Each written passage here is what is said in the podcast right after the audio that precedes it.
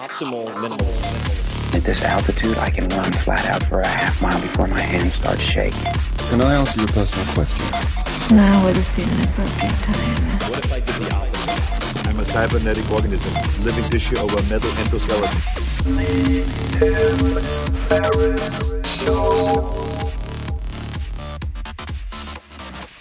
This episode is brought to you by Athletic Greens. I get asked all the time what I would take if I could only take one supplement. The answer is invariably athletic greens. I view it as all in one nutritional insurance. I recommended it, in fact, in the four hour body. This is more than 10 years ago, and I did not get paid to do so. With approximately 75 vitamins, minerals, and whole food sourced ingredients, you'd be very hard pressed to find a more nutrient dense and comprehensive formula on the market. It has multivitamins, multi mineral greens complex, probiotics and prebiotics for gut health, an immunity formula, digestive enzymes, adaptogens, and much more. I usually take it once or twice a day just to make sure I've covered my bases if I missed anything I'm not aware of. Of course, I focus on nutrient dense meals to begin with. That's the basis. But Athletic Greens makes it easy to get a lot of nutrition when whole foods aren't readily available. From travel packets, I always have them in my bag when I'm zipping around. Right now, Athletic Greens is giving my audience a special offer on top of their all in one formula, which is a free vitamin D supplement and five free travel packs with your first subscription purchase. Many of us are deficient in vitamin D. I've found that true for myself, which is usually produced in our bodies from sun exposure. So, adding a vitamin D supplement to your daily routine is a great option for additional immune support. Support your immunity, gut health, and energy by visiting athleticgreens.com slash TFS. You'll receive up to a year's supply of vitamin D and five free travel packs with your subscription. Again, that's athleticgreens.com slash TFS, as in Tim Ferriss Show. athleticgreens.com slash TFS. That's not just the sound of that first sip of Morning Joe. It's the sound of someone shopping for a car on Carvana from the comfort of home. That's a good blend. It's time to take it easy, like answering some easy questions to get pre qualified for a car in minutes. Talk about starting the morning right. Just like customizing your terms so your car fits your budget. Visit Carvana.com or download the app to experience car shopping the way it should be convenient, comfortable.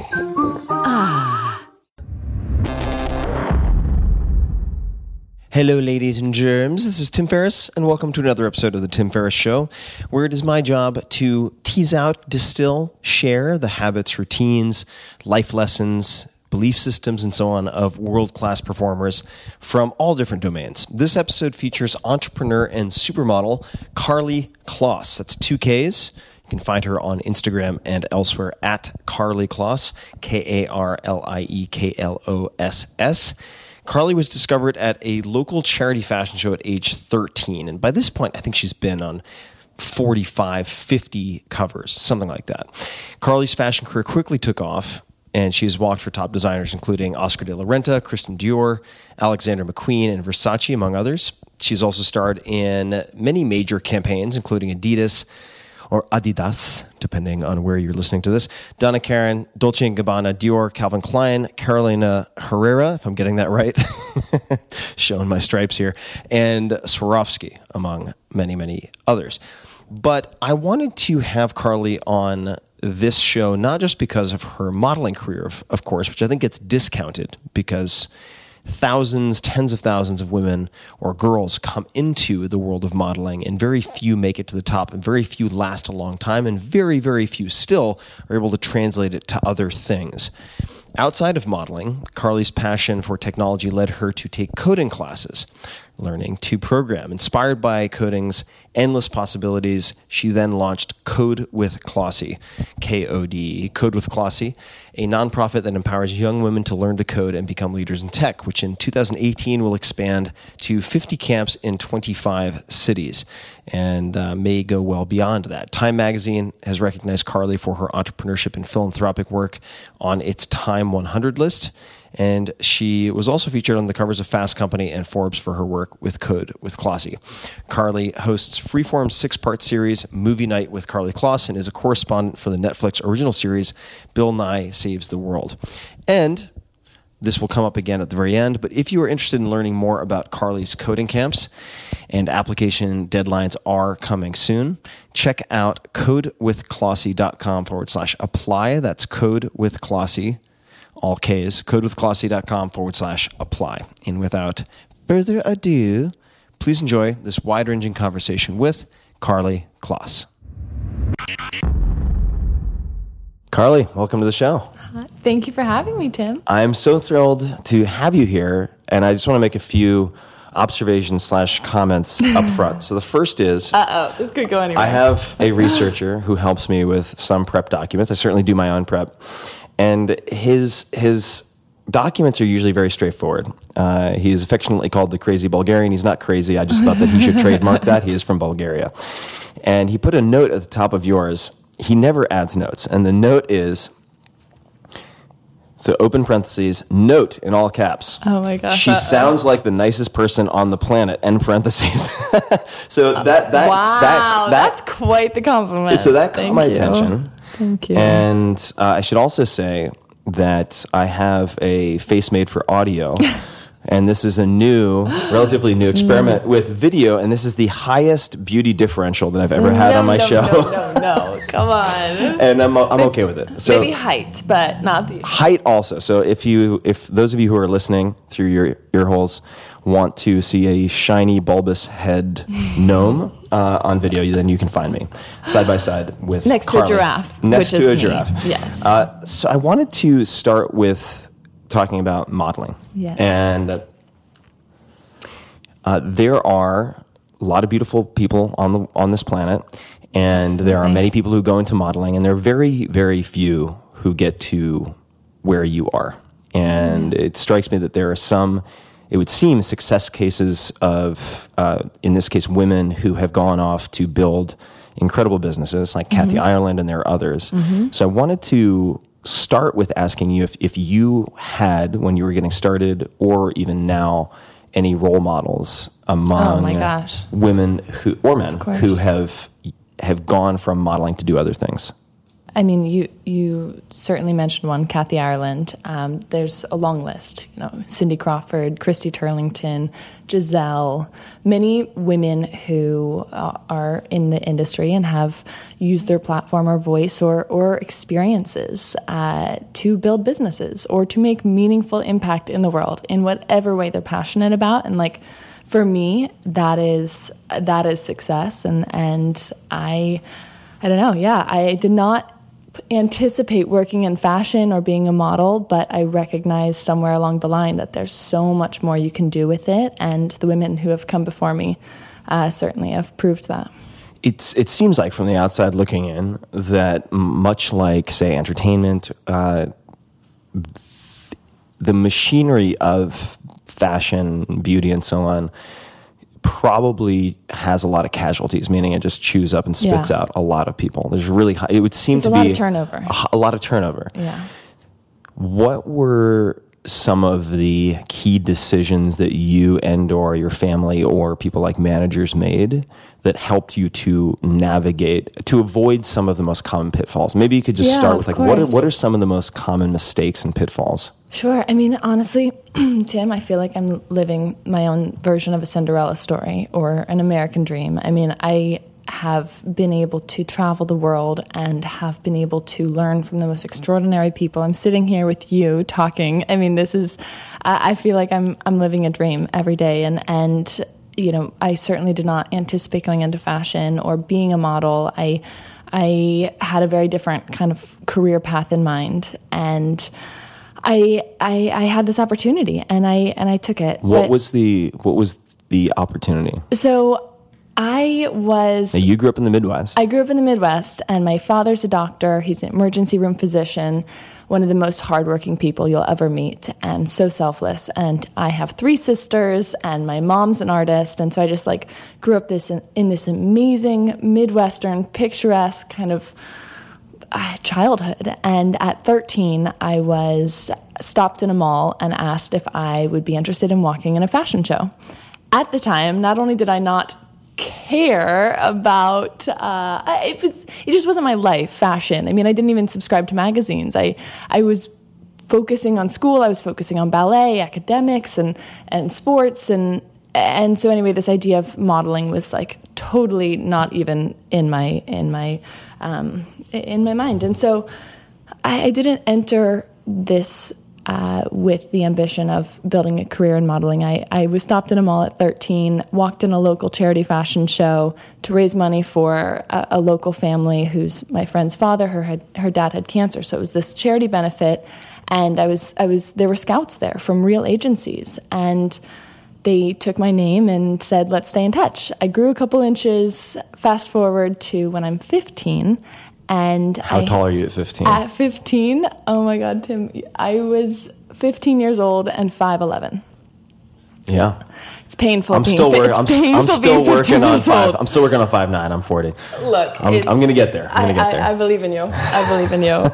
um, and so, anyway, so I was 15 years old, and I got this opportunity to go to New York for the weekend and uh, meet the designers of cast of Calvin Klein, and and they booked me, and, and I walked in their fashion show, and it completely kind of put me on the map as a new up and coming model, and I and it just was. It's been a wild ride ever since, ever since that that day in the mall when I was um, stopped. What are the what are the traps? Like what are the common pitfalls? I mean, the things that having grown up on on Long Island, and uh, for instance, I mean, I grew up at the very end of Long Island, where there are actually a lot of drug problems. Yeah. And uh, not saying that it's drugs, although I suspect that could be a Yeah, piece of it. But like, where where do people get off of- track or make mistakes? Sure. I mean, I think there's a lot of misconceptions, and I think there's a lot of generalizations around around the fashion industry, around the modeling industry, and um, you know, I can only speak to my experience, but I've had just a really positive experience as a model. I've like I said, it's been my key to the world. I've been able to travel the world. I have more frequent flyer miles than most CEOs, and I'm, you know, I've been able to see the world and um, and learn so much, learn from so many brilliant people, and so, you know, I've used it to my advantage. I think that there are aspects of the industry that are really challenging. I think a lot of people tell you no. A lot of people. There's a lot of um, there, there's a lot of competition. There's a like you said. I mean, there's so many beautiful people.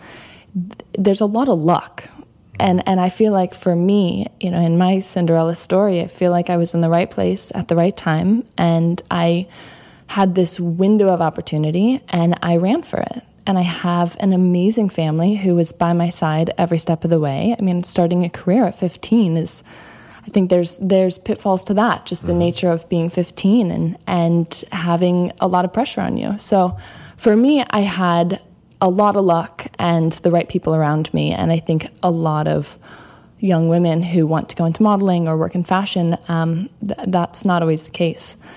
How uh, how did your family help you in terms of rules and policies? And the reason I ask this is it seemed like they were quite strict when it came to high school homework and so on. So I was doing some reading prior to this, and a, a day might look like a 7 a.m. flight to New York to do some type of shoot for. Right. 5 a.m. flight. 5 a.m. flight. Yeah. They get international coverage, and then you fly back and you're doing homework at 7 p.m. and so on. Yes. What were what were some of the parameters, rules, policies, anything like that that your that your parents had to help keep you on track? Because this Yeah. this relates to something that has popped up a few times on this podcast that I think is really important. So Yeah. could you could you speak to that? Sure. I you know, I had this kind of double life. I was 15 years old and very much figuring out who I am, what you know, in high school. I mean, you're figuring out a lot of things. And I like I said, I was a 5 foot 11 15-year-old. So that came with its own set of challenges. But I I don't know, I guess I um I had this double life and I would be in school, have a very normal day in class, sitting in the school lunchroom with my friends, with my peers, and then I would get on a flight to Paris or New York a couple days a week. I really had this full time job, even as as a freshman in high school. So I had this double life, and it was before social media. So none of my friends or teachers really knew w- to the extent of what I was doing. So I would go to Paris and walk in a couture runway show or be in be the face of the Dior campaigns globally or on the cover of magazines. And it was before the kind of global connectivity we have now. So I kind of was able to have a very very normal real life mm-hmm. as at the same time I was building this international career. And I think the the discipline that my parents um, definitely helped me kind of stay really balanced with with focusing on academics and focusing on what matters. I mean, we still would have normal family dinners, and I would get in trouble if I like didn't, uh, you know, came home past curfew, or I don't know. I, I I had like such a normal home life that I think that really was um, that balanced all of these amazing uh, other things out. And I think my parents were always really, they trusted me. I think that's one of the biggest things too. They knew that I was, they, they, trusted me to do the right thing. And they, they, uh, that, that freedom, there's a lot of, there's a lot of, I don't know, responsibility I felt with that and gratitude to my parents because I didn't want to let them down and so I think I never, I never wanted to, um, to I don't know, to to ruin that, Or betray that betray that. Yeah, So th- th- one of the reasons uh, I ask is I'm fascinated by people who have reached a pinnacle of success in any field Mm-hmm. who can remain grounded in any capacity because it seems that whether it's alcohol, power, Yeah. money, those are the three that come to mind. Sure. When you add those, any of those, uh, in quantity, people tend to become more of what they are, right? So if they have a small flaw, Mm-hmm. it gets magnified, and if they're a small asshole, they become a really big asshole, Right. and uh, there's there's real risk when pressure's added to the, to the container. So. Yeah.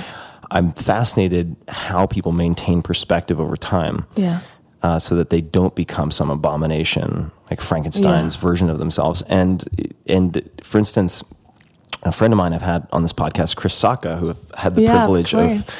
watching go from angel investor, sort of fledgling VC to Yeah. now you know Midas list. Uh, right. Arguably, the uh, I don't even think it's arguable. Is his lowercase one fund is I think going to be the most successful venture capital fund in the history of venture capital. Wow. So he's he's really reached a peak, and when I've dug in with him as to how he's maintained some perspective, because Yeah. he still ultimately is a very middle class kid who grew up in upstate New York, Mm-hmm. right, trying to make ends meet. His parents had him do something called sweet and sour summers. So they would give him, they would help him to find a job that would give him an opportunity to learn right. and interact with people who are maybe above his pay grade, above his parents' pay grade. But then they would also make him take some shitty job like hauling around. Oh, I heavy had things on a plenty construction of site. those. I had Yeah. plenty of those shitty jobs. Um, but uh, you know, so I I had to the extent of the normal life that I this kind of double life that I had. My normal life, I really I, I can't stress it enough. It was very normal. Like I. Um, I, I mean, I still had my like chores, doing the dishes, taking out the trash, like every 15 year old. It didn't matter if I was on the cover of international Vogues. Like I was still coming home and doing my homework and um, taking out the trash. Like, and also beyond just my parents, my sisters. I have three sisters that I'm really close with, and and some of my best friends, my my core group of girlfriends from from growing up that I've known since kindergarten, are still some of my best friends. And so I think there's this. I, I, f- I feel really grateful that I've been able to to um, I don't know uh, keep my feet on the ground very much so, mm-hmm. and also I have a lot of people around me who would bat me over the head and like beat me up if I did it. You know, they would they, they wouldn't allow it. They would mm-hmm. I don't know. I, I yeah. Yeah, the, the support structures also, the, people might be from the asking themselves, like, well, okay, you grew up that way, fantastic. I didn't grow up that way, so it's not actionable. And what I would say is not true. Why would I explore this? It's because you can actually build in. It's like, all right, Yeah. what is the version, if you are hoping to achieve a certain modicum of success, like, what are the chores that you can engineer into your life so that you maintain some perspective, right? There are ways Yeah. to do it, right? Maybe it's volunteering once a week. And, uh, Yes. and that helps you to not only hopefully ultimately achieve some success but uh, to achieve also some contentment and life outside of focusing only on your personal success, right? And which is actually a segue of sorts to I'm going to get there. I want I'm going to talk about coding very very shortly, but I'm going to get there vis-a-vis books. So I want to ask about Yeah. books. Cuz I had read, maybe true, maybe not, that you don't actually watch very much television. Uh, so I was like, all right, great. Well, let's talk about books then. Yeah. Are there any particular books that you have gifted the most to other people or reread often So, yourself? I love podcasts and I mm-hmm. love audiobooks. Um, I feel like I'm somebody who learns by by listening. I retain mm-hmm. information better. So I I do like TV, but I just don't have a ton of time for it. I feel Yeah. like I'm constantly on the go, and so I'm listening to audiobooks whether I'm walking through airport security or in a cab mm-hmm. to the airport. And I love. Um, uh, there's this book, The Four Agreements, Yeah. that, that I I recently gave my sisters who are graduating from college, and I just think. I, I think it's got a lot of great um, principles and ideas. Are there any particular podcasts that, that, that are your go to? Um, I love so I love learning about things. I love learning about entrepreneurs. I love learning about like I I love listening to conversations. I mean, I guess that's one thing too that I feel like in my real life I get to ask Mm-hmm. people. I'm sitting here with you, Tim. I mean, uh, what a privilege that is. Uh, Well, you're welcome to have. rescind that comment later. no, it's true. It's true. Um, but but I love listening to conversations. I love I love your work. Um, I love Guy, how I built this. Um, I, I love I love listening to conversations. So the the four agreements just uh, for for people who aren't familiar has come up quite a few times in this podcast. And i also recently found out that that tom brady had been gifting this book a whole lot as well. Um, it has to catch you at the in. right time i think for it to be applicable. But the the the reason i brought up you're going to say? No, I was just gonna say, you know, I'm 25 and I feel like it's to the point of the timing um, because someone gave it to me for, for my birthday, and I, I just think that it, it really does come down to kind of this. I think we're always evolving, always growing, and should be always learning. At least I hope I am. And there's, it really makes you focus inward, and mm-hmm. I think there's it doesn't matter how old or young you are. I think there's that's something that I really value is is growing as a human being, um, and it certainly kind of helps helps you think about ways to grow and focus as a human being. So, other ways to grow. We're going to get to it in two Yeah. seconds. I brought up books because books involve uh, writing, sort of expressing thought, in some cases on paper, in some cases in audio. And there's a craft, there's a certain elegance to good writing. Yeah. And I have be- I've been fascinated by coding and coders for a very long time. Yeah. And the fact that you can have, say, a very, very good coder get more done than the next 10 uh, if he or she is just very, very elegant and can find non obvious solutions in what they're trying to execute. Uh, and I've spent a very small amount of time uh, with, a, with a guy named Chad Fowler, actually, who, who showed me many years ago the basics of Ruby. This Yeah. was just in one afternoon, but he used natural language to help me get a grasp on it because he speaks Hindi. And I'm fascinated by different languages and was an East Asian studies major, so I'm fascinated by writing systems in Japanese, Chinese, Korean, etc. And uh, so I wanted to ask you of all the m- many, many things, of the hundreds and thousands of things that you could do with your time, right? How did you get exposed to coding? And and walk me through your Yeah. first experience or experiences with that. Well, I love the way that you you explain it as language, and that's really what it is. And I think that like any language, it's a medium that you can express yourself, that you can express creative ideas, and that is what I why I think it's so powerful. I, I got exposed to it because I'm just a super curious, like annoyingly curi- curious person. I ask a lot of questions and I love understanding how things work. I love understanding like how the world around me works and, and how science and math can be ways to explain that. I, I but I work in a really creative industry and and I I don't know. I, I guess I at a certain point, um, a couple of years ago, I wanted to understand what code was. It was a term that I kept What hearing. prompted it? Was it I- a person, a conversation? Yeah, I mean, I was meeting a lot of entrepreneurs. I was watching the entire world, especially fashion and, and media, be transformed by technology. And I was like, what is it that a handful of people who are engineers and building huge enterprise value, what is the se- secret language that they, that they know that the rest of us don't?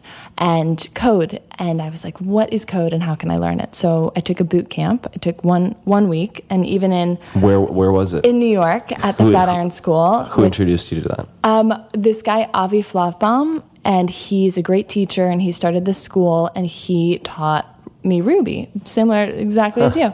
So like it's a very intuitive kind of language, and and even in a short time, I was able to kind of understand high level big principles and the fact that you can use code to you know write a line of code that performs a function and you can build you can build ideas using this language.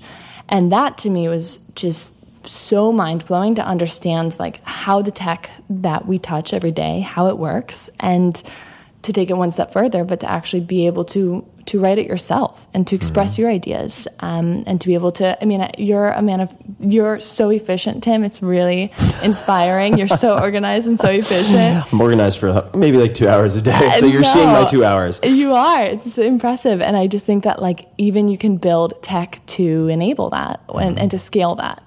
And that's what's so powerful is the ability to scale ideas or scale problem solving using code. And and I think that there's so much opportunity that has yet to really even be uh, built in this kind of intersection of kind of uh, many intersections of, of kind of creative industries um, with from the perspective of someone writing code who has different life experiences or passions maybe than um, than most engineers sitting in Silicon Valley today. And st- and you take this class, Yeah. You learn the basics of Ruby Mm-hmm. with Avi, With Avi. All right. And how does that? What is Kode with Klossy? So Kode with Klossy With the K, folks. With the K. K O D E. is my organization where we teach girls to learn how to code and empower the next generation of tech leaders. So we do that by running summer camps across the country and we teach girls the ABCs. So Ruby, HTML, JavaScript, CSS, enough to be able to build something. So our camps are across the country and they're two weeks long and they're totally free.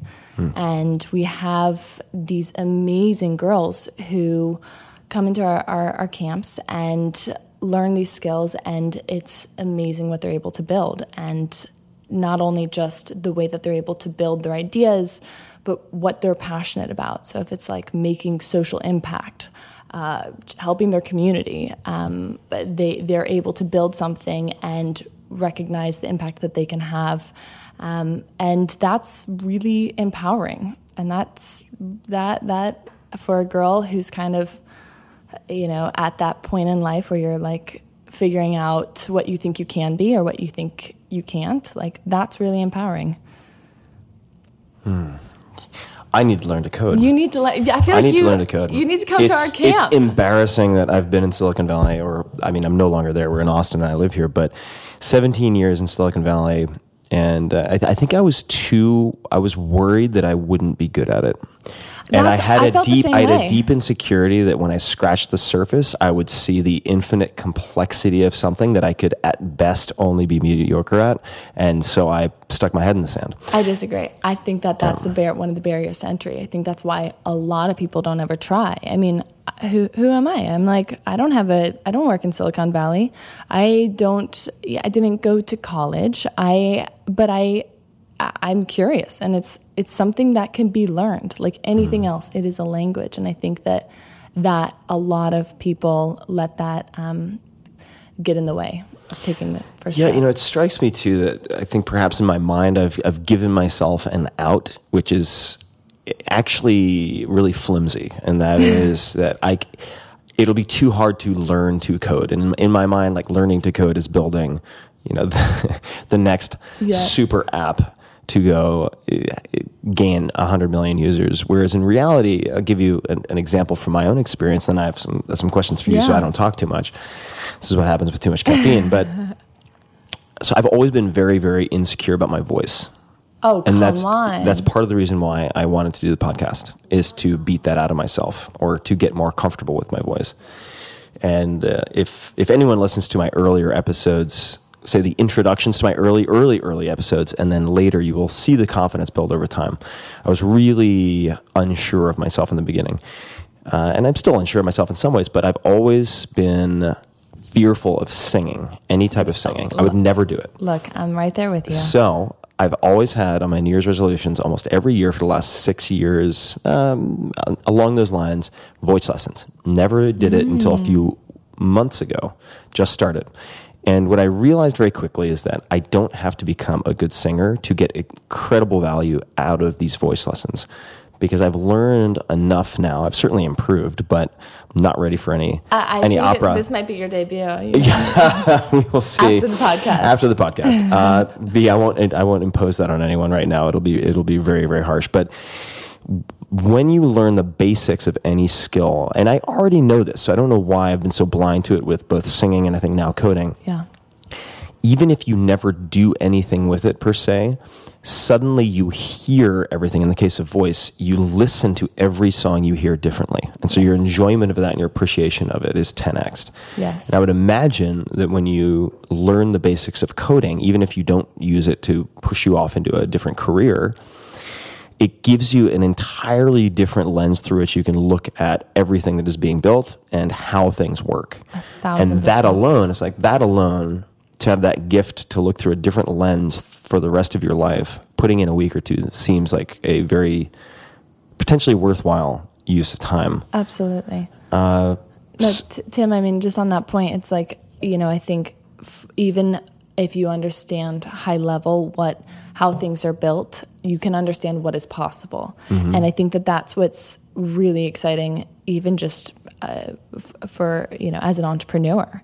You don't have to, I mean, there's probably so many people that you've, that you've sat with and, and that you met in Silicon Valley that even, even, um, you know, a friend of mine, Kevin Systrom, it founded Instagram, and he, or one of the co-founders of Instagram, and he, uh, he wrote lines of code early on, and uh, actually, you know, I think that was one of the aha moments. I knew him as a friend, and I was like, wait, Kevin, you actually know how to code? You actually built lines of code to build this tool, this platform that reaches so many people. Like it put a human element to it. And and I think the idea of even learning a little bit of what code is and how it builds things, it makes you realize what could be possible. Mm-hmm. And I think for people who want to build businesses, you don't have to be the main engineer. I think you, but there is this kind of literacy um, that I think is important. Mm-hmm.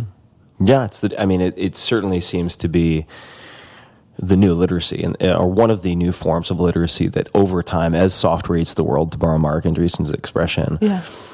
Uh, if you don't want to be displaced, if you want to be able to compete, you need to at least understand the ABCs. Yeah. And uh, easy for me to say uh, with my platform and microphone, as someone who's being a bit hypocritical since I only did one afternoon of, of Ruby with Chad. Oh, you until you come to my coding Until camp. I- until But I come to your camp. The other thing is too, Tim, is that like I part of the reason why I wanted to take a, a class beyond just wanting to understand w- how the world was being transformed by technology and what specifically that meant, but I it's like because I was so intimidated by it, because I work in fashion, because I am not someone who maybe looks like the the, the most you know most people in Silicon Valley or engineers. Uh, I, I I don't know. I, I wanted like there's something in me, I think, that wanted to do what I think would be the hardest possible thing to do. Or like, I don't know. And not, this had, this was not even about building an organization and helping other people do the same thing. This was just for me, selfishly. I wanted to learn something really hard. And I think that there's probably a part of me that's like, you know, insecure, you know, speaking of, about like the fact that I am uh, I know that I'm more than just what people see me on the outside. And I think that using, I think that insecurity probably has driven me to want to keep doing more. And and in, it just in I am just a really curious, passionate person, and and I think this like I've always been really interested in math and science, and I don't know. I think that that's partially why I tackled this challenge too. Initially, was like I want to learn what is going to be. What do people really think is hard to learn? I want to learn it. Well, let's so let's talk about challenge for a second, and or more than a second. Yeah. And uh, I don't know the attribution, but there's a quote I really like, which is "Everything you want is just outside of your comfort zone." And uh, I'm sometimes better at practicing that than at others, uh, but. I'd love to talk about discomfort for a second. Sure. Right? Because I think people, I think people have, there are many misconceptions about anyone who has a lot of public exposure like yourself. So Yeah. one might be, ah, she's just a pretty face, right? Which is not true. Uh, another might be, oh, it's all come very easily. It's all been very easy. It's just been home runs from day one. So what I'd love to ask you is, could you tell us about, you can, you can choose. Sure. Uh, we could talk about both, like a dark slash hard time, what prompted it, and how you came out of it, or a failure that looking back helped set the stage or teach you something that led to success later. And the more specific, the better, because Yeah. I want to humanize this a little bit for people who Yeah. might feel like this is that you're I think you know there.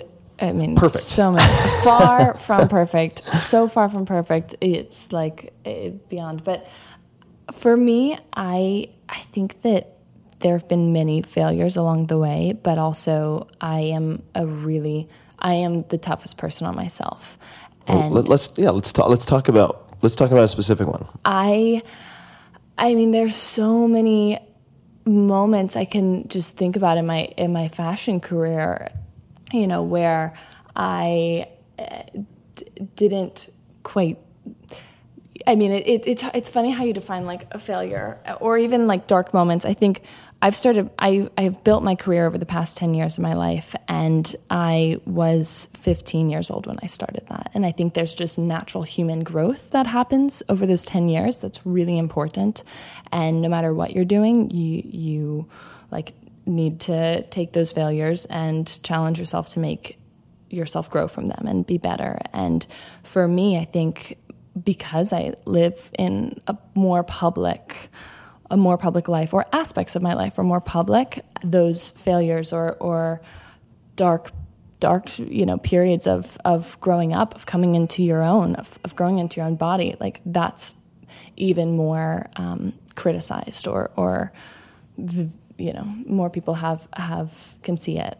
And so i think for me i definitely so many different periods in my life where like you know being in the profession that i'm in it's very focused on like the outside and your body and as a teenage girl like growing into your body I mean, there's so many times I've gone into a fitting where the clothes don't fit, and that just has made me feel so shitty about myself. And it's not necessarily my fault. It's not necessarily the clothes' fault.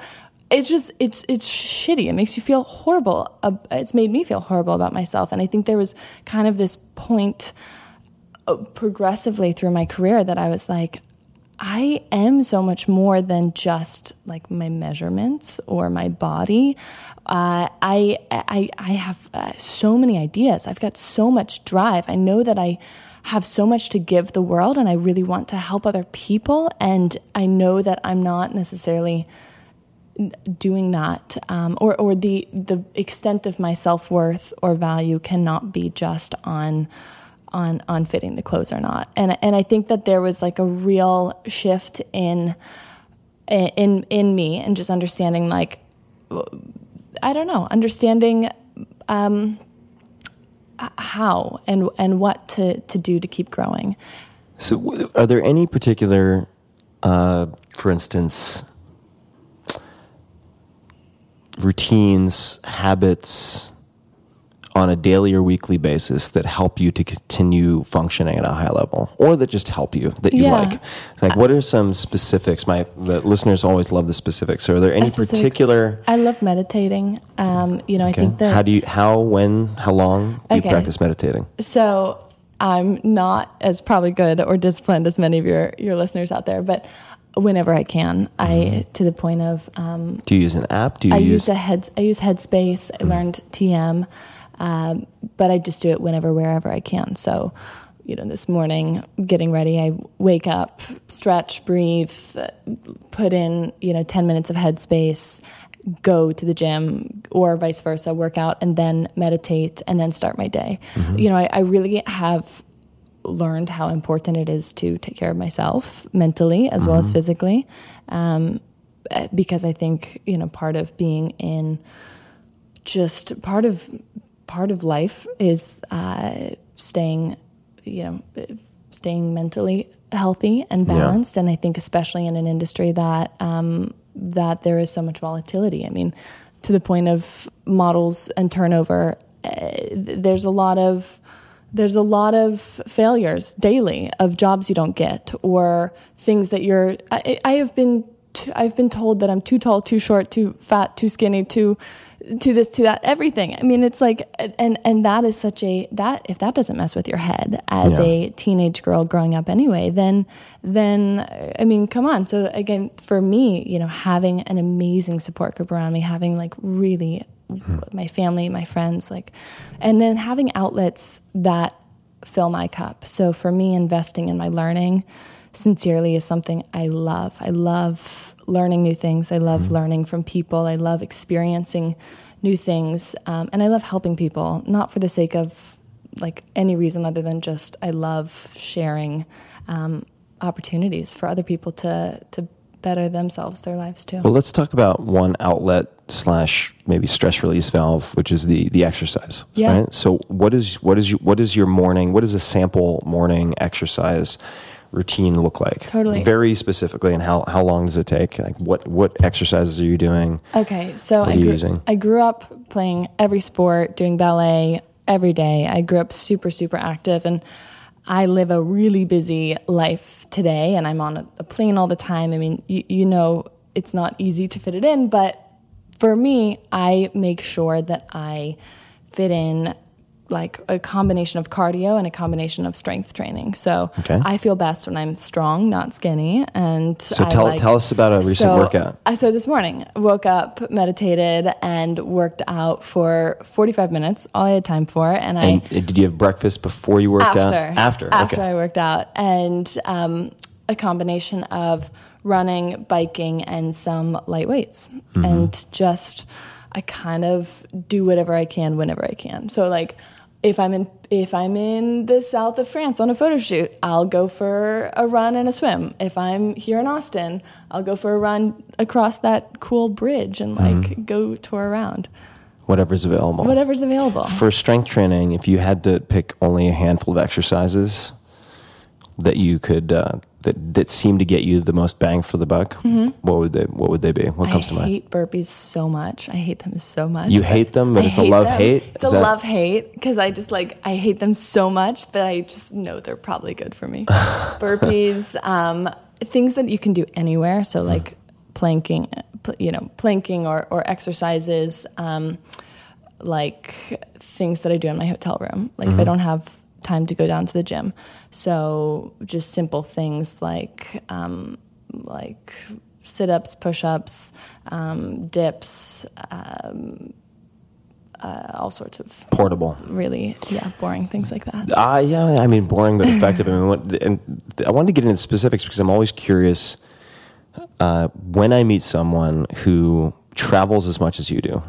Right? It makes it very clear that the I haven't been able to work out because I'm traveling excuse is utter bullshit, and I'm always curious how people make do, right? So I've talked to Right. Triple H, otherwise known as Paul Levesque, uh, fascinating guy, and he'll use stationary bike for or elliptical for say 10, even 10 15 minutes when he first arrives anywhere after Yes. shifting time zones and it seems to fix fix jet lag for him danzig when they were traveling around touring the, one of the very first things they would do is they would choose a hotel based on the gym that was available. Oh, a hundred right? percent. And it's like Bruce Lee would always travel with his with his running shoes because he knew, he knew no matter what, if other things weren't available, he could run. So And it just goes on and on and on. I travel with uh, a number of different bands as well as an inflatable Yes. ball, and it's incredible what you can do. Uh, particularly if you learn calisthenic exercises like Mm-hmm. burpees or pistols, which are one-legged squats, you can get a brutal workout in your own Mm-hmm. hotel room. Or Jocko Willink is a retired Navy SEAL commander. He'll travel with, or he won't necessarily travel with, but he'll if he wants to do pull-ups and he can't find a place to do pull-ups, he'll grab one of the towels from his room in the Yes. hotel, go find the parking structure, and throw it over a bar and do pull-ups with the towels. So it's like there's two observations that I make. Number one, there's always a way, but secondly, that these the most the high always a way. There's always a way, and the highest functioning, seemingly busiest people I've met, almost all make a point to move on a daily basis in some fashion. It's so important for me in my life. It's it's crucial. Forget even about how it you know it- how it makes you look, but how it makes you feel, and just your for me brain, mental, emotional balance. I think and and focus and clarity. It's like you can't. I can't start my day without doing something, and and to the point of whatever it is. Um, you know, I in my suitcase always have my running shoes, always have uh, always have bands, always have ankle weights, which hmm. is really funny when I'm going through airport security and I've got like two ankle weights that look like bombs and you know Yeah. they're like lead ankle weights and, and I get stopped every time and get, you know, questioned. Ankle ankle weights and podcast gear. Ankle it's like oh, a bunch of batteries and cables. Yes. Yeah, we need to talk to you. We're high risk Mr. Uh. American History X. For those of you who don't know, I, I'm very, very bald uh, and have sort of a res- wrestlery look to me. no, not no. So, so let's let's chat about investing, and by investing, I mean investment of time, energy, uh, maybe in a particular relationship. I'm gonna I'm gonna say you can't answer with your family. Yeah. All right, so I'm going to roll them out. But what would you consider one of the best investments you've ever made? And that that could be, for instance, uh, Amelia Boone has been on the podcast, four-time world champion in obstacle course racing. For her at the time, she was and still is a lawyer, but it was the first $450 entry fee for the the first, I think it was World's Toughest Mudder, which she ended up winning, which opened up this entirely new career. Right? Doesn't have to be something like that, but uh, you know, in my case, it could potentially be the idea to put in the time to do a six episode test for the podcast. Yeah. Like, holy shit. And that was just supposed to be a side gig because I was too burned out writing books. Now it turned into a whole thing. Uh, what comes to mind for you when you think about some of the best investments of time, energy, money, or decisions? So, a number of things. One, the first pair of high heels that I ever owned were $20 high heels from Target that I mm-hmm. learned how to quote unquote walk. Mm. And that I, those came in very handy when I started my fashion career. And I, with my first paycheck ever, bought a red KitchenAid mixer that still sits on my counter to this day. And thousands of cookies have been made from that little mixer. And I got the idea of, of starting a, a vegan cookie charity uh, project from my passion for baking. And, and that, that led on to, um, to, to a whole fun project. And Take, take a few sentences just to explain what that is. so that's really just what it sounds like. It's a charity project focused on um, donating school lunches to kids through selling cookies, which I love to. I love to eat cookies. I love to make cookies, and I wanted to kind of have a bake sale of sorts. Mm-hmm. Do you have And any partners? in We partnered with Momofuku Milk Bar. yeah, for those who don't know that, look it up. Oh, look it up. Must must visit when you're in New York. And and we made cookies and we donated over a million school lunches from of from the sales of these cookies. And that was just this kind of first project where I was it was really my idea and my, and this something that I built and used my my voice to build a take an idea and actually bake a cookie and bake a, a an impact into that product. And So we got the we got the heels, which like if you, if you can't walk in those, you're gonna have issues as a as a female in fashion. The KitchenAid mixer. So KitchenAid, if you're listening, I Mm-hmm. think I'm sure Karlie has very reasonable endorsement rates, so you can reach out. Uh, and and What else? investing in time. You know honestly two things. One i i applied back to nyu because i love learning and i wanted to be back in an environment where i could keep growing and learning. And that was at 20 years old. That was mm-hmm. after five years already of, of working full time. And so I, I invested back in being a student and, and I and that also led me to taking a coding class and that led me to starting Kode with Klossy and what did you go in to learn? I wanted to learn anything everything I have so many things that I, I So, love so question. I want to. Because want I know you're really a curious person I too am, so but I feel like but I want to I want to dig into the motivation for one second. Yeah. So I have some friends, very very smart, very accomplished, who either didn't ever go to college or dropped out of college, Mm-hmm. and some of them, for for some of them, going back and getting the diploma was just a. And this is not a bad motivation at all, but they had carried some type of um, like defensiveness and insecurity about having not gone Mm-hmm. and to college and finished. Was that any piece of it? A hundred percent. I was planning on becoming a physician, a doctor, emergency room doctor, something like my dad. And so I oh, or go to business school, or go to some. I always planned on having a, a very, um, at least getting a college degree, and so I think there's an element of, um, of wanting to kind of keep learning more, keep doing more, not for the sake of getting the degree, but for the mm-hmm. sake of being in an environment where I can keep expanding my horizons. Mm-hmm. And I think the thing is, is like I and I I have that through my job as well. There's so many ways that I'm able to learn just by traveling and meeting people and, and I and I feel like everybody has that. It's not just I mean, I am a unique situation. I get to travel to crazy places, but it, but I think just it's kind of a, a mindset, a mentality, a perspective of just keeping your eyes and ears open. Do you have any favorite classes or professors besides the coding? Anything come to mind? Uh, I took a feminism class at NYU, which was really fascinating for understanding the diff- the history, the, the history of feminism, academic perspectives, the different waves of feminism. Uh, a lot of a lot of academic reading around the topic hmm. beyond just kind of rah rah girl power. Mm-hmm. All right. So you mentioned a number of things. You mentioned is are there any purchases say in recent memory? This is one of my rapid fire hmm. questions. So I know it's a bit of an awkward transition from feminism, so I apologize to people for that. But are there, are there any particular purchases that have had a very positive impact on your life? Ideally, of the say less than a hundred or less than a thousand dollar variety. Mm. I love journaling on on airplanes. I, I sit for you know, especially that flight back to St. Louis is only two hours, so it's like two hours of uninterrupted time. And and every airplane that I'm sitting on, I always journal and brain, brain dump ideas, grocery lists. Um, I, I've had it's really pretty remarkable looking back at those journals and thinking um, how much of the things that I listed out of dreams and goals that I've been able to tick off and accomplish. And I think that an investment of of a journal, a great Moleskine, certainly has been worthwhile, um, and really just something that um, I think is a great exercise. And um, I really love like actually like i said taking care of myself my mind and body and um, so like i always have all these in my suitcase i've got all these crazy supplements like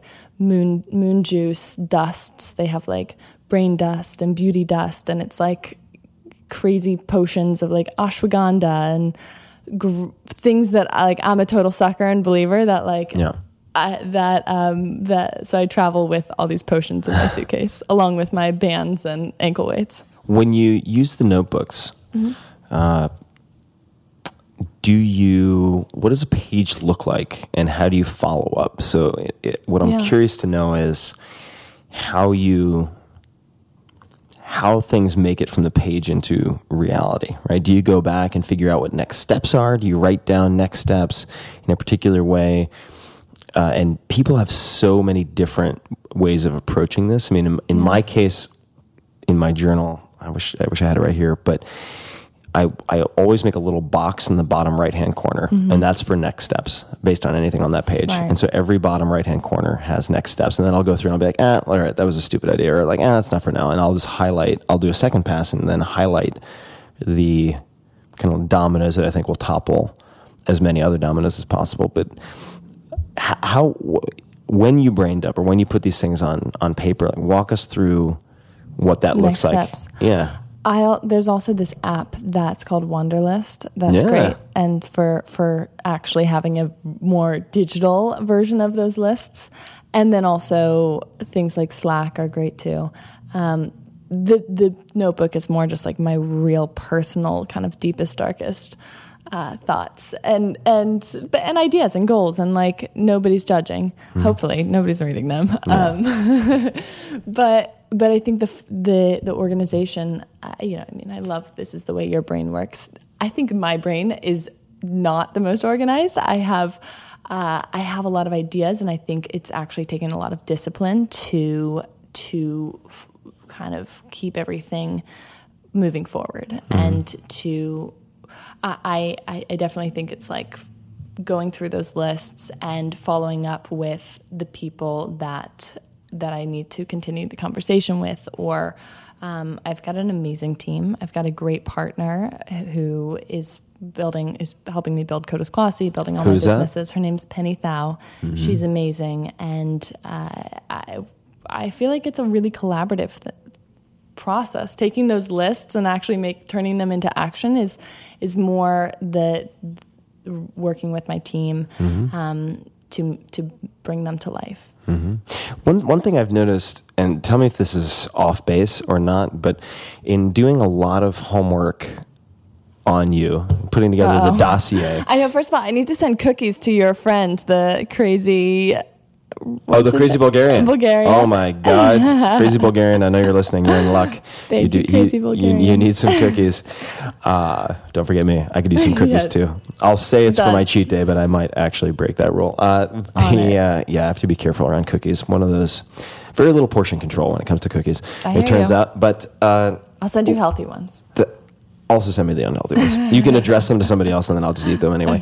uh, the the pattern that seemed to pop up was, and I think this actually makes you a lot smarter than I am in uh, some really deep ways. Is when I go through my notebook and I write down what needs to be done next. Like, what do I need to do next? And it seems like, as I've looked through a lot of your history, mm-hmm. you are much better at doing one thing that's really important uh, that I need to improve upon. And that is not asking, what do I need to do next necessarily, but who do I need to talk to next? Mm. And whether it's Kevin Systrom or, say, Casey Neistat, who's also mm-hmm. been on the podcast related to vlogging.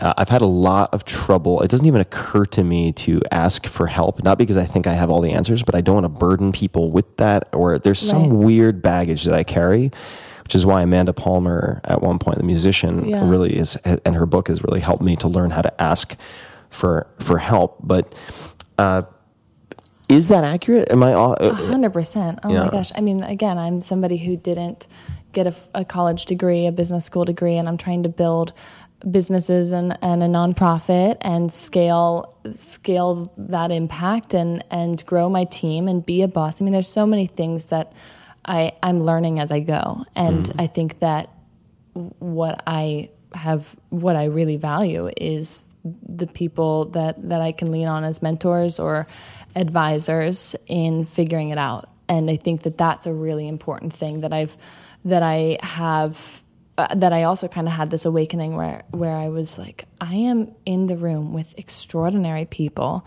and I'm being afforded that opportunity because of my my job, my day job, being a model, working on big advertising jobs, working in an industry with a lot of creatives. Like how can I actually best use that to accomplish what what I what I really dream of, what my biggest goals and ambitions are. And and I think a lot of people sometimes are afraid to ask for help um, or and I definitely have. Uh, I ask. I ask You questions. ask for I help. Yeah.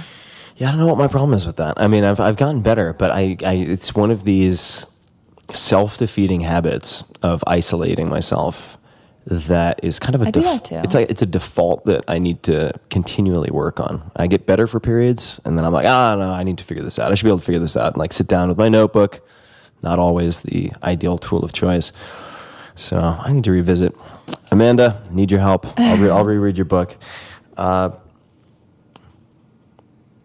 if if you look at the last handful of years, uh, are there any particular habits, beliefs, tools that have had a tremendously positive impact on your life besides things we mentioned already? Yeah. So it can't be, say, meditation or headspace or one Yeah. of these. You know, I think just learning by doing. Um, I, for a long time, you know, over the past years, I find it so interesting to just see how much the whole world has changed in so many ways. You know, you, you mentioned Casey Neistat.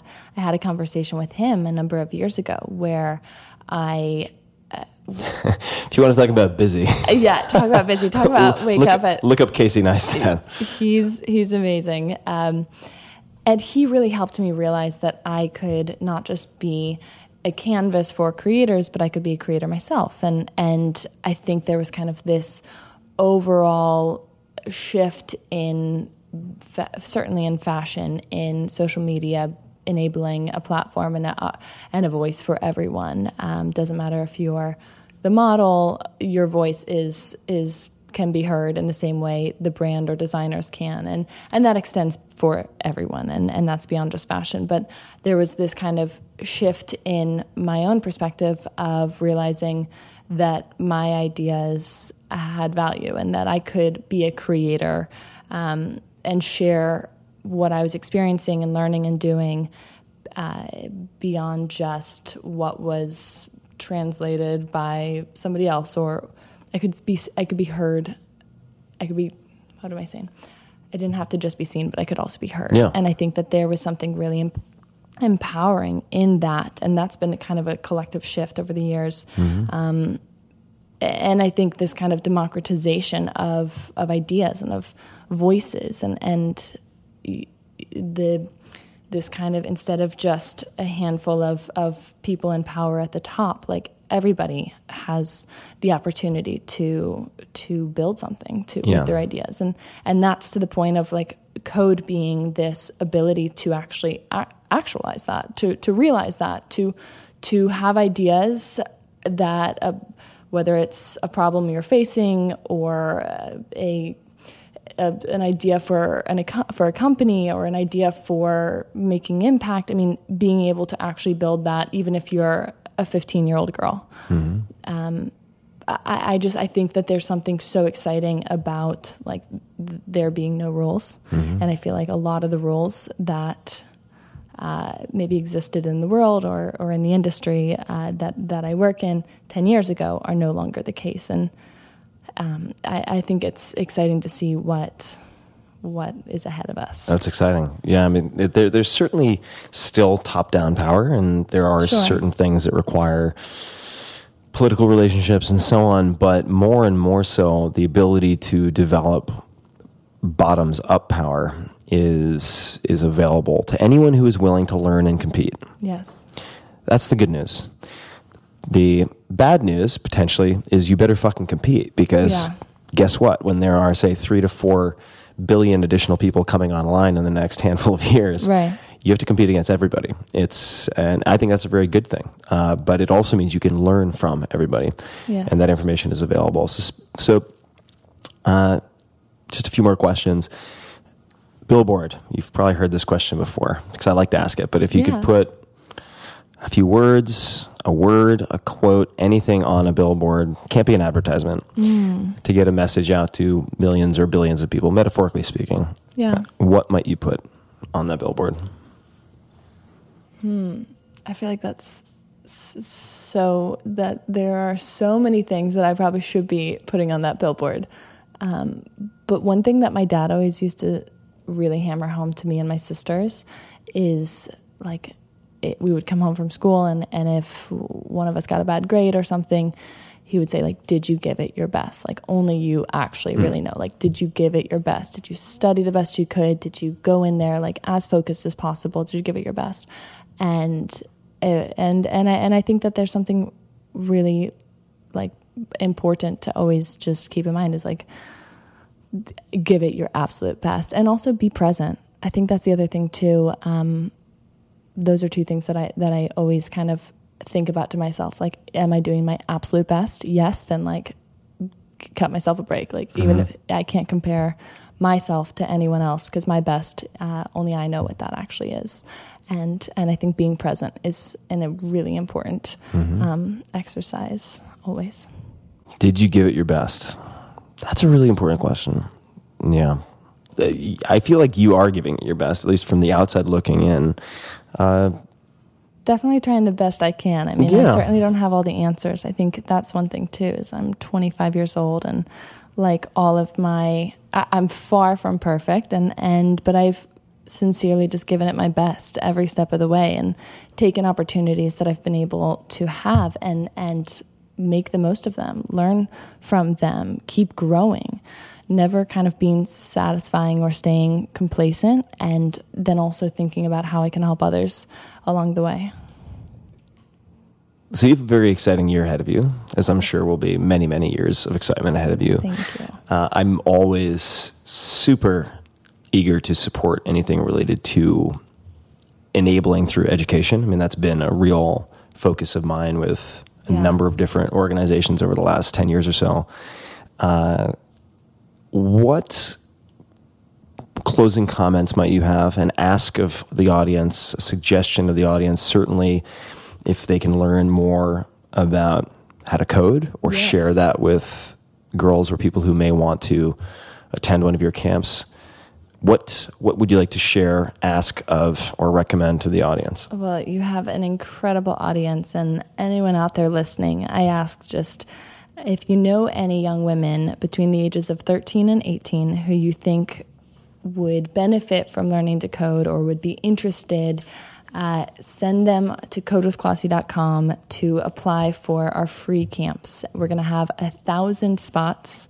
This is a really, really big summer of growth for us. How long are the camps? The camps are two weeks long, nine to five, Monday through Friday, and they are action packed. There's so much that the girls do over the course of these two weeks, and we are growing to 50 camps in 25 cities across the country. So it's a big summer for us, and we want to.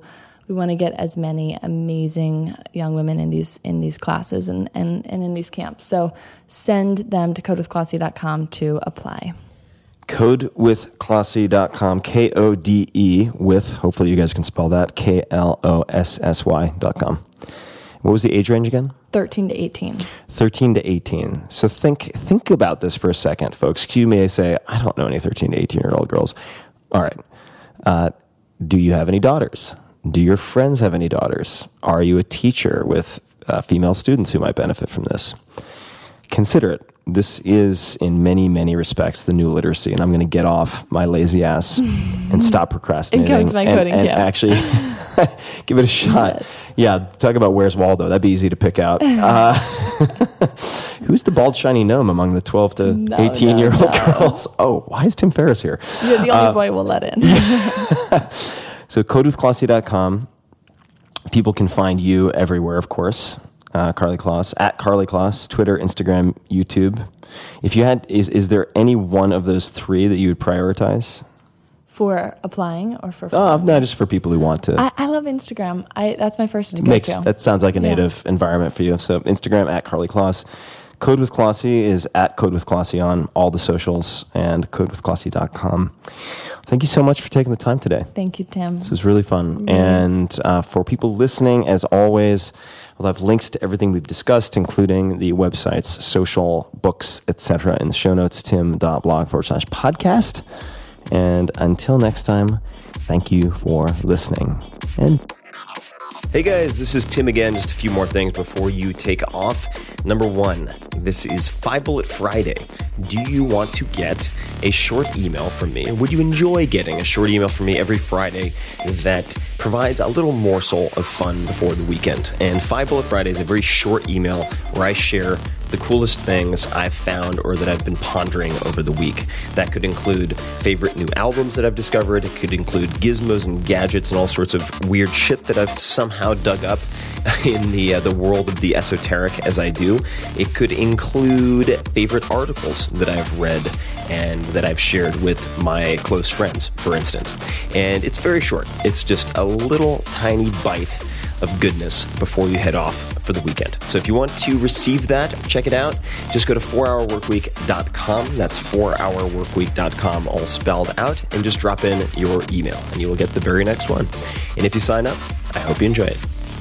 This episode is brought to you by FreshBooks. Man, oh man, do a lot of listeners of this podcast and readers of mine love FreshBooks to the extent that I ended up meeting with the CEO not very long ago. Why are they so popular? Well, they are the number one cloud accounting software designed exclusively for self employed professionals. That's many of you, and used by more than 10 million people. You can send invoices, track your time, and get paid very, very quickly, which suits the needs of a lot of freelancers, a lot of entrepreneurs, and beyond. You can take pictures of receipts. You can link your credit card and debit card so all the things you buy automatically appear in your FreshBooks in the right category. So on and so forth makes taxes easy, makes invoices easy, makes your life easier. And also, in fact, I would recommend a PDF. Uh, they didn't ask me to read this part, by the way. They put together a PDF a while back uh, called Breaking the Time Barrier, subtitle How to Unlock Your True Earning Potential. So you can search for Breaking the Time Barrier. A lot of people ask me, how can I get a four hour work week with a service business? And the story in that ebook, it's PDF, is the short answer. It's really, really good. So I think you should also check that out. So Breaking the Time Barrier, check it out. But also, why not test out FreshBooks? Claim your 30 day unrestricted free trial at freshbooks.com forward slash Tim and enter Tim Ferriss, two R's and two S's, in the How Did You Hear About Us section. That sounds like we're going to get very little tracking. That's a lot of work. But just go to freshbooks.com forward slash Tim and try it out because it is a very good product and I think you will find it simplifies your life. Enjoy. This episode is brought to you by 99 Designs. Whether you need a logo, custom website, app, book cover, or anything else, 99 Designs was created to make great design accessible to everyone, that's you, and to make the process as easy as possible. I've used 99 Designs for years now. I've used them for book covers, some mock ups for the four hour body, which went on to become a number one New York Times bestseller, illustrations of all different types for the multi volume The Tao of Seneca, which you can check out, and other graphic design projects for a long time now. And I've been very impressed by the quality of their designers and illustrators. And you don't have to take my word for it, you should check out some of my projects at 99designs.com forward slash Tim. I really encourage you to take a look because you will be impressed. 99designs.com forward slash Tim. 99 Designs has freelance experts in more than 90 design categories, and their platform lets you work directly with one designer that you choose if you like their stuff, which is what I did for the Tao of Seneca, or you can get concepts from multiple designers and then pick your favorite. So whether you're starting a business or just looking for extra design help, resources, etc., 99 Designs has a solution. Right now, you guys, my listeners, can receive a free $99 upgrade on your first design. To check out your first free upgrade, please visit 99designs.com forward slash Tim and click the link on the landing page. You can also find there samples of projects from you guys, listeners, who have used 99 Designs for logos, apps, even product packaging. So check it out 99designs.com forward slash Tim.